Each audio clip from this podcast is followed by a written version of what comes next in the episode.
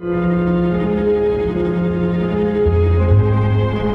everybody, welcome to the Mindhunter Companion. Uh, my co host is Peter. I am Doug, and we are up to season one, episode five.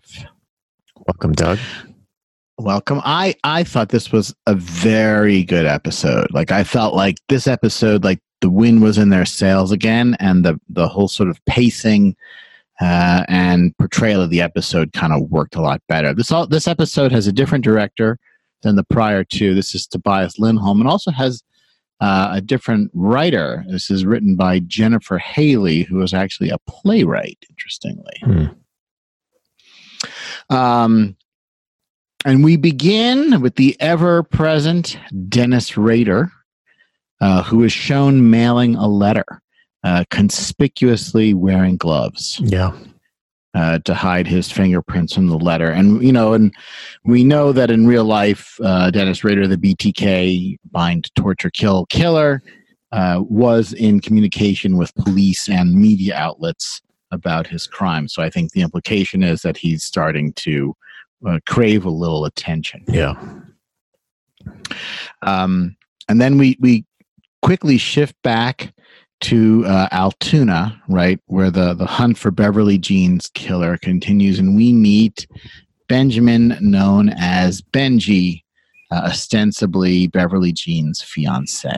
Right. And, um, you know, uh, Tench and, um, and Holden, they, And Officer Ocasek. yeah. And, and, and the two FBI men are initially just immediately suspicious of him just by the fact that he's her fiance. Right. Like she's, you know, we don't know anything about her except we see this very pretty photo of her up on the wall. Yeah. um, and and then we meet we meet Benji, who's um, how do I say this politely? He's sort of a, a milky toast guy, shall we say? He's a dweeb, big time. I don't know. It's, a, that's a different kind of word for me. I don't know. Like he's just.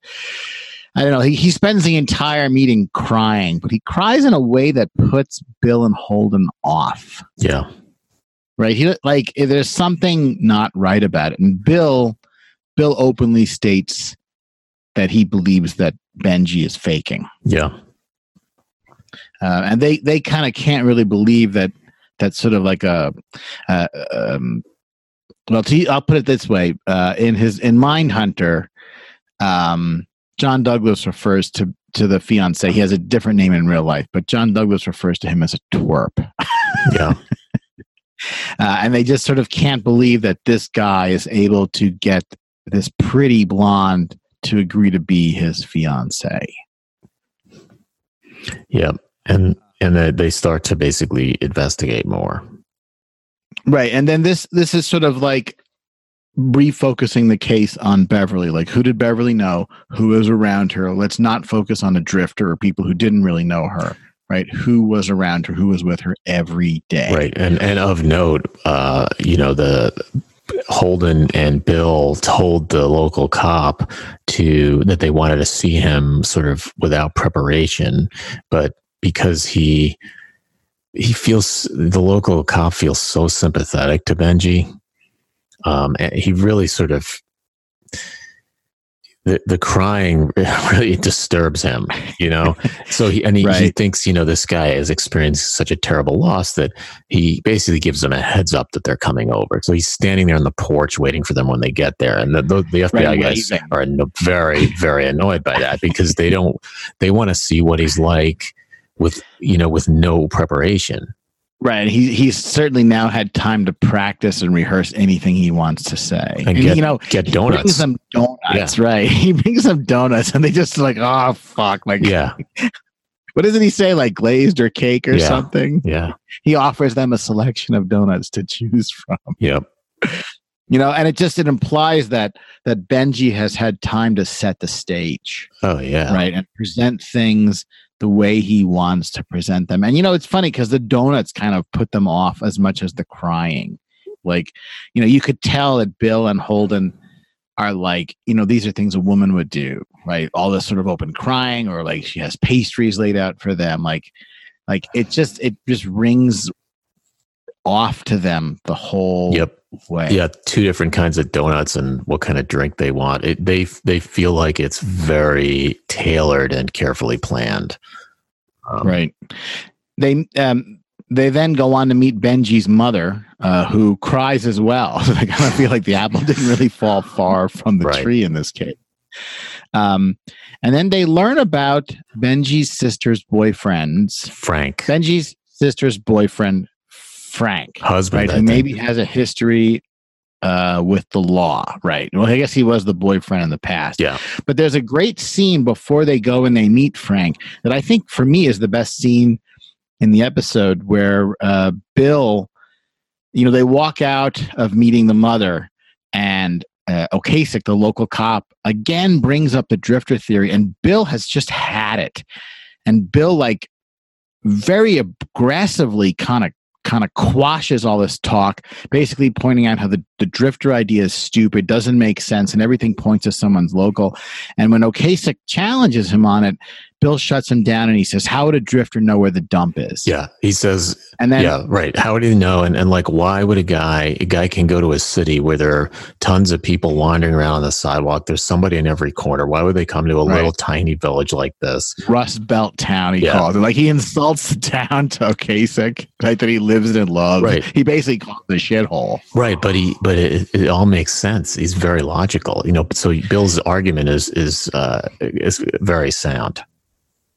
But this is when Bill finally gets through to Ocasek. Yeah, And and after this, Ocasek no longer mentions the drifter theory. Like like he is forced to admit that the killer is in the town and and is very likely someone he knows. it's someone right? he goes And- to and church a- with. Yep. Right. And that's a hard realization for him because it's not a monster, right? It's someone that he knows every day, right? right. And thinks is a regular person. But I you know, it's it's funny because Bill or Holt McCallany, the actor, I mean, he steals I think like that episode that scene kind of makes the episode for me.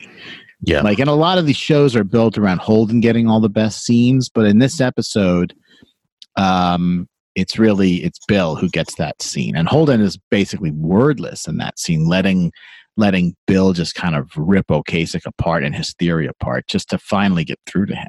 Yeah, and it, it again echoes the theme of the the whole series that that these are not normal crimes. Um, these people are not normal criminals, and they're trying to understand their their motivation. It's not purely based on uh, on normal motivations, and so you know you have to think about it in a different way. Right, which brings us it's that's a perfect segue that you just made because it brings us back to the show because now we cut back to them with Wendy, right? They're back at Quantico with Wendy, and Wendy is starting to make interview questions for them, and Bill pushes back on this, and he's like, "No, no, no, you got to let us have free flow interviews," and she says, "No, you have to ask them all the same questions so we can create a data set." She's like, "You can ask the other questions too."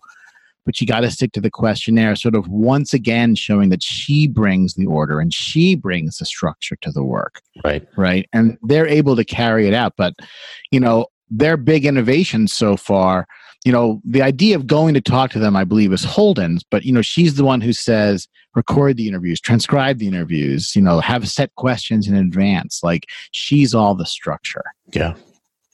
And she makes the interesting point, right? They talk about the interview uh, with uh, with Benji. Um, I like the way that they give him the sort of the diminutive name, uh, and you know, and they talk about the crying, and she points out that you know psychopaths can imitate emotions very well, Yes. right? And maybe maybe he's able to do this crying even though he doesn't feel anything inside, right? He's able to sort of pull it off. Right. Sympathy can be useful. Um, and then we transition to a, a good scene that's very telling for both what it shows, I think, and it doesn't show, right? So then Wendy has to uh, leave to catch a flight back to Boston. And, you know, as I said, like Bill, Bill doesn't, he's not really thinking about her. Bill's like, bye, you know.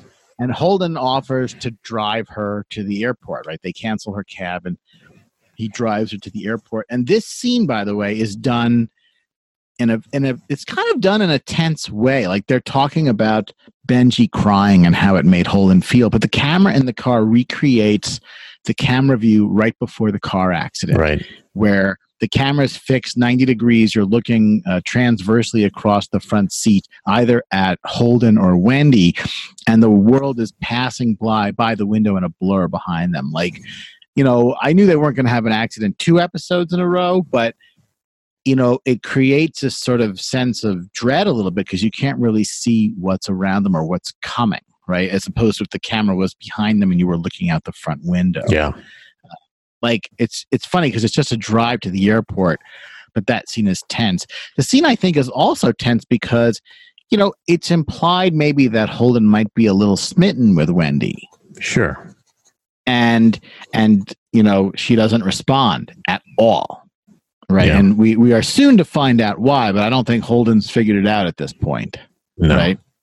And and I wonder if Debbie figured it out in episode four, right when they were at dinner. Hmm. Why she put a hand on Debbie's knee? no, I'm just I'm just wondering like if Debbie's character figured out but hasn't said anything yet. Yeah. Um, and then they they sort of openly wonder like could Benji be a psychopath? Although Holden does acknowledge that the crying didn't sit right with him and it upset him.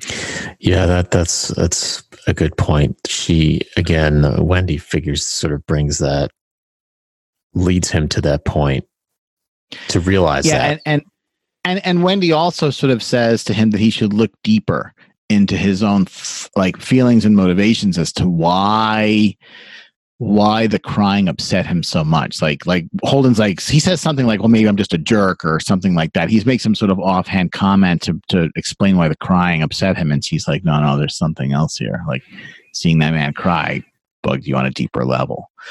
And then i love when they get to the airport. Um, a there's no security. He walks right to the gate with her. Yep. just like how it used to be and also is she walks onto the plane without a backwards glance Yeah. you know like like that's it she's she's a little icy right because you could tell she's starting to get nervous right about revealing things about herself right or she's she doesn't know how to respond to him right because he's clearly being friendly to her Yeah. right? And she just walks onto the plane. Um, a little more foreshadowing there. Um, he then visits Debbie, who's on amphetamines. Right. Writing a paper. She's pulling an all nighter. Right? She's right. She's on amphetamines, smoking and drinking coffee Yeah. all at once. It's like wow, Yep. On her typewriter. she's got to drive those pineapples to Hawaii, Right. man. Robin Williams.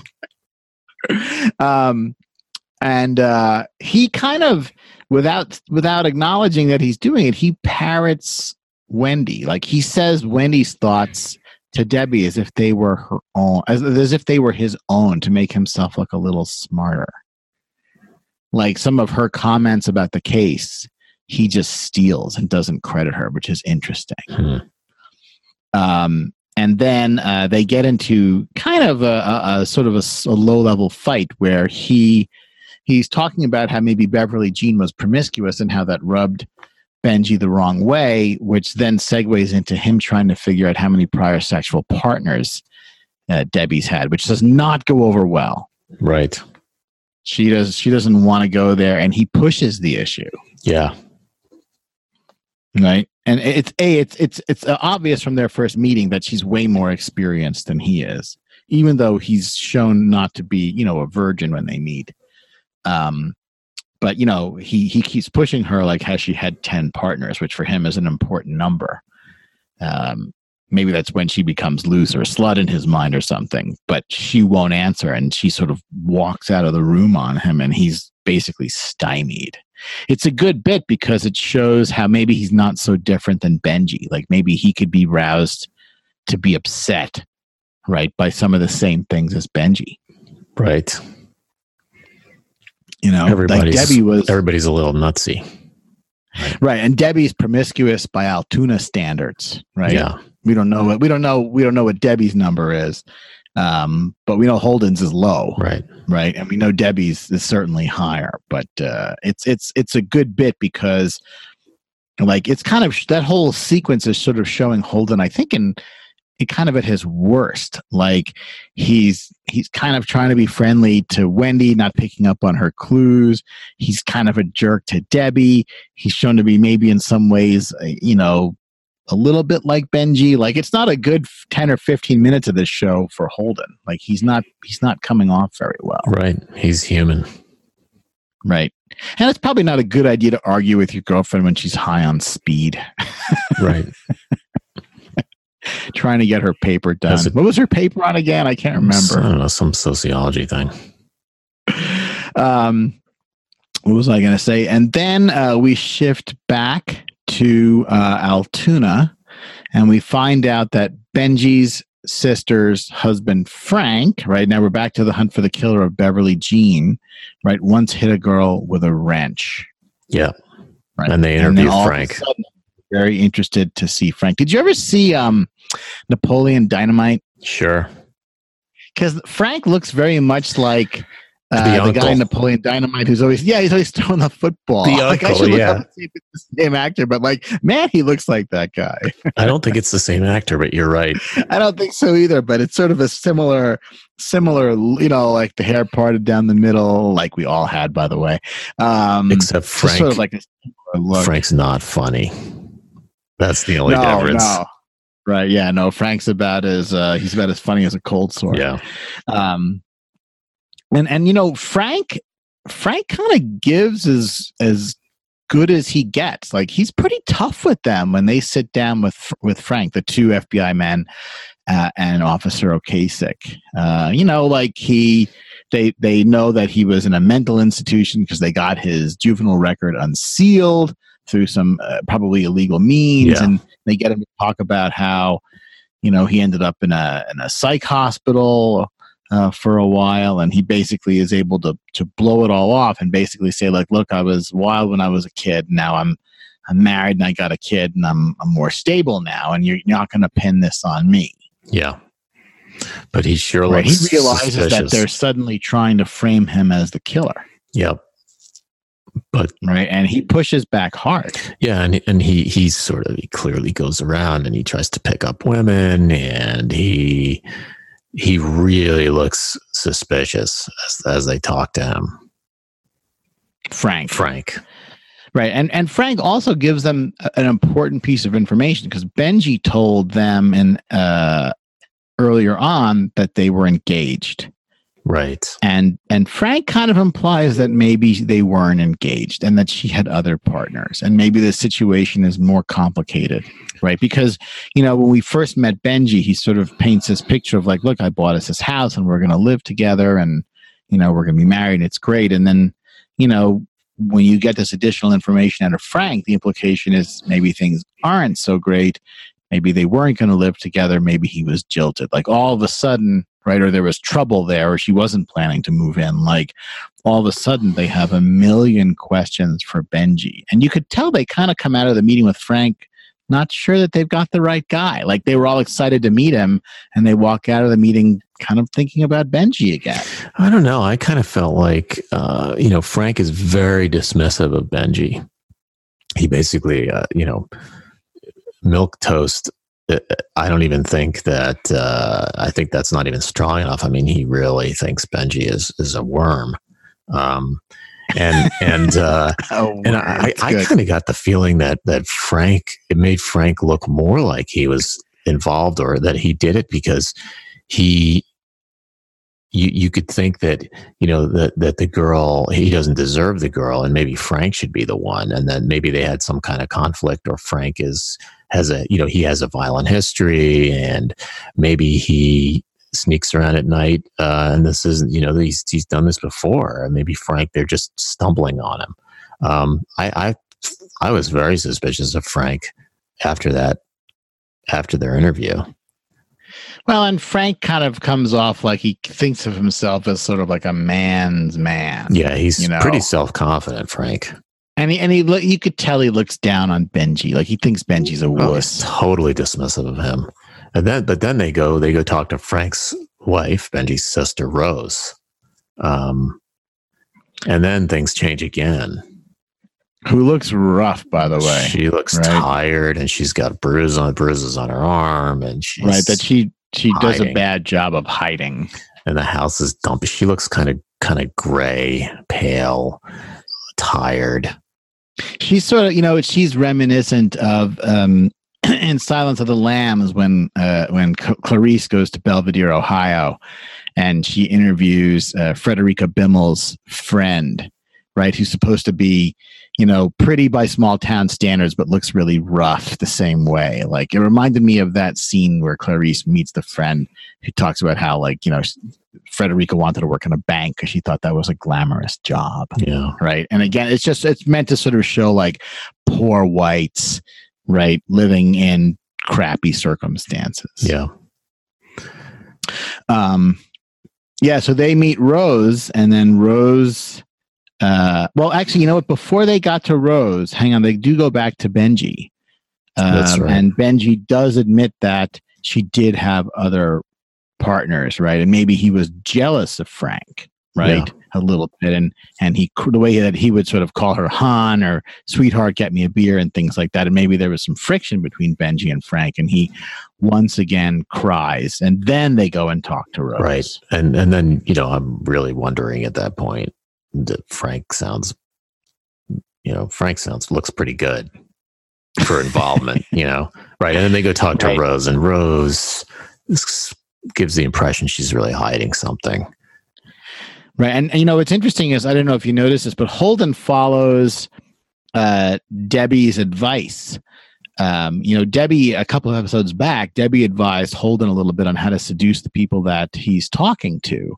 And Holden conspicuously mimics Rose's posture.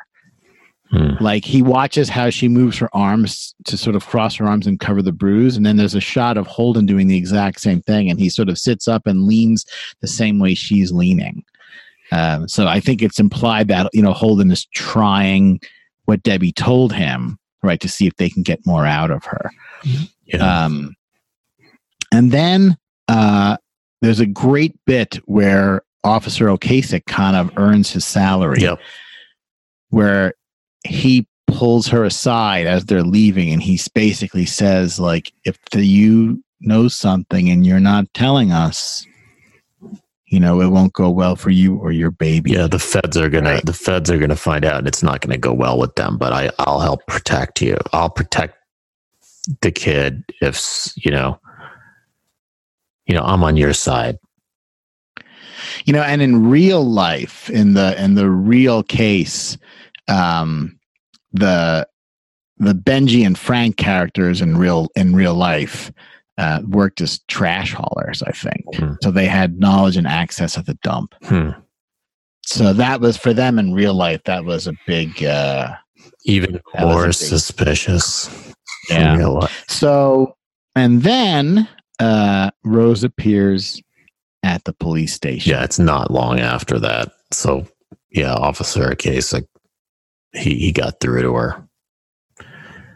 and then she she tells a super disturbing story Yeah. right i mean she do you want to recount it she she tells she essentially spills the beans on the whole deal Yeah, she shows up and basically just exactly she tells the whole story. And she, Frank was gone, and in the middle of the night, Frank calls and says, "Come to Benji's house and bring cleaning supplies." And um, she goes there, and Frank's down there, and he basically says, um, "That Beverly Jean is dead." Upstairs, she's in the tub. She's in the tub and um it and benji killed her. And frank basically well no she doesn't say not that. initially. Right. Well she doesn't say that at all.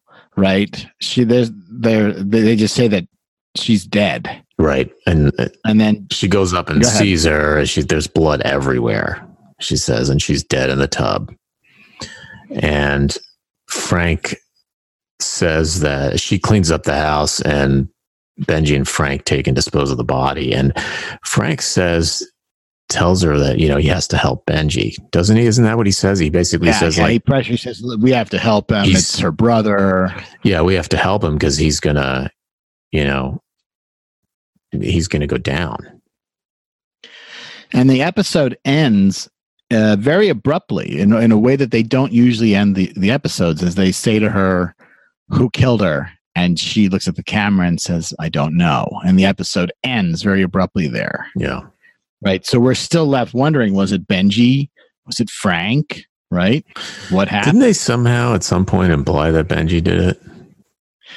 Uh, in this episode, well, in this episode, it ends with just the I don't know comment. Okay. Um, so I think that, you know, it's left a little bit, uh, you know, was it Benji or did Frank get there and she was still alive and he finished it? Like, you don't know, right? Because Benji calls Frank, right, Hmm. to come over and help him. So we don't actually, uh, you know, at this point, we don't actually know. Okay. You know, what's interesting is in real life, you know, like Frank looks a little bit older. Yeah. Uh, but in real life, like the the people that Benji, Frank, and Rose are based on are very young. They're like 22, 24 years old Yeah. in real life, like when this actually happened. Like that's kind of one of the crazy things is how young they all were. Yeah. You know, getting into this kind of trouble. But uh but I I just to sort of go back to what I was saying at the beginning of the podcast, I thought this was a super strong episode. Um and it moved fast for me. Um it's it's they the cuts back and forth between Altoona, Wendy, Debbie, right? Everything sort of hangs together. Uh I don't know. I just thought it was great. Yeah. Oh, I mean, it's interesting. Uh, I'm trying to find out who played Officer Ocasek because he was really good. He was really good. Here, let's see. Yeah, I'm just trying. I'm just looking really quick to see if I can figure out who played him. But that guy did a great job. Hmm. Here, wait. I'm going on IMDb really fast to see if I can figure. Plenty. There are plenty of great actors uh, in the series. He's played sure. by a guy named Alex Morf, M O R F, and he's he's done a ton of TV. He's uh he's got a bunch of episodes of Mindhunter, like we talked about. He's mostly done TV, but uh, man, is he good! And he's such a good counterpoint for for Holden and Bill. And in some ways, like he's supposed to be like Holden and Bill were a few episodes ago. You know, like he wants to he wants to catch the criminal, but he's you know he's he doesn't know. And and Bill and Holden have just a little bit more information than him, and it gets them really far. But he also is able to sort of soak it up just from being around them Yeah. you know like he uh he gets uh he gets an education from these two guys really fast. But uh a- but if you're out there alex morf and you're listening holy crap were you good in mindhunter? Yeah. especially season one episode five. Um and the, you know the guy who plays benji is good. The guy who plays frank is good. Yeah. you know um it's you know they're they're these are you know you can imagine like when you're an actor like you want to play the hero like it's i'm sure it's weird to be asked to play you know like the crying you know the crying jilted fiance but you know they they do a really good job of that one Yeah. That must have been tough if they did like 20 takes. yeah yeah you got to be able to cry on command Yeah. Not just a little tear, you know. That's going to be rough. yeah he's good Yeah. but uh but um you know it shows you how and again i'm not an actor and i've never acted in anything in my life. I'm just some you know schmuck who has a podcast with you. But you know it shows you like how acting's really a skill. And like if you you know like uh like if you can you know if you have talent like you can really do a lot with a small amount. You know like Ocasek's you know or, or benji's scenes are probably just a few minutes you know probably 20 25 minutes spread over a few episodes but it's really very memorable Yeah. They find skilled people and they bring the ring of truth to a few minutes and a relatively short relationship that you have on screen as a viewer with that character, but they bring authenticity to it in a way that you're completely drawn in and convinced. And the woman who plays Rose too, you know, Yeah. she's very convincing. Like she looks like she was malnourished to begin with, and then she had this kid, and she's not sleeping anymore. She looks just- sleep deprived. Yeah, no, they they do a good job. Like she does a good job acting, and they she does a good job with her makeup too. Yeah. You know, like they just make her look all kind of worn out. It's good. Like I don't know. I thought this was a great episode. Like this is a for me a big step back upwards after after episode four. um, but you know, it it also shows too, like like the way that like the case isn't solved right away. Like I like the way that they have to go to Altoona a couple times. They got to meet with people. They got to think about stuff. They got to cross reference stuff. They have to illegally access Frank's juvenile criminal records. Like their path to the resolution or the or the the answer to who done it is not so straightforward, and that's interesting to me. You know, right, right. That's and that's they're always balancing that. It's that's an involved detective story that spills out over a few episodes and you know they're balancing that with the other elements of the story and you know it it reminds me of how Douglas himself in the in the Mindhunter books he says this I think in almost all the books but he he talks about how like he thought that they got about 10 or 15 percent of them like he thought that that was their actual capture rate he said like too many of the crimes went unreported or they couldn't find the right people or they couldn't you know like they couldn't solve it you know and like tv kind of often makes it sound like everybody every crime can be solved in a 30 minute show yeah. but you know like douglas talks a lot about how he thought that they missed a bunch and like like he said that a lot of times things would just stop and either they got it out of their system like whatever was driving them to do this to do these crimes you know, they got it out of their system by doing it, or maybe they died, or they were arrested for another crime and they were in jail for something else. But he said a lot of times they just couldn't solve it. Like he talks, I think he has a whole book that's called The Cases That Haunt Us. I might be mixing that up, but I think that's what it's called, where he talks about the ones they didn't solve. Mm is interesting. He talks a lot about the Zodiac. Like I think he really regrets not finding the Zodiac killer. Well, you know, they only found the uh, they only found the caught the ones who had a blue or a black van. I mean, all the guys that had a white van, right? The panel van. All the white van guys got away. Yeah, he always talks about the van as like the the the the prize car of the serial killer because it was like a room on wheels and you could do stuff. Well, I mean, I remember you and I were kind of joking about that when even when we read the books back years ago. Um, that he would talk about this profile because he, he goes over a lot of cases in those books and he the profiles a lot of them are a little bit there's some overlap let's say that and the, the, one of the main items of overlap was you know a van blue or black you know? Right. Well you know did you ever read any of um lawrence block's crime books um, I the name's familiar. So what what did he write? He writes about the alcoholic detective uh, Matt Scudder, but uh, in in some of the Lawrence Block books, like the the books are like he's like an ex detective who's now a private eye, and the books are really about alcoholism because the characters are drunk, but but uh, like the the panel van is a frequent uh, a frequent element in the Lawrence Block books. Yeah. Um, you know, like you can abduct somebody you have a space to do something with them right? It, there's no windows you're totally hidden right? Like the the van is appealing to a lot of criminal enterprises. Right. By the way we should we should do a podcast over at popcorn drink combo about a walk among the tombstones which is pretty solid. Hmm. it's with liam neeson it's pretty good. Anyway um all right. Anything else? Anything else you want to cover on uh, season one, episode five of Mindhunter? Nope. I think next time we'll come back and see the finality of uh, Benji and uh, see what they're looking for next. Yep. You know, but you know, I'll tell you. I guess the last thing I'll think of is like the show does a good job of leaving things vague. Like I like the way stuff isn't wrapped up with a bow, and I like the way that you know, even we're only in episode five of the first season, but like, you know, dealing with this stuff is you can see it starting to take a toll on them, right? Like it's upsetting and uh, it's difficult to think about and it creeps into their interactions with each other and their personal interactions. You know, like there's that great bit where, you know, Bill is sitting on his bed looking at the photos of Betty, you know, Beverly's mutilated corpse, you know, yeah. like it's that like you know Holden takes the photos and then he's standing on he's sitting on his bed and like you know like if that's the last thing you see before you turn out the lights and go to bed like it's gonna have an effect on you. Yep. Anyway. All right. Uh, we'll be back next time uh, for season one, episode six.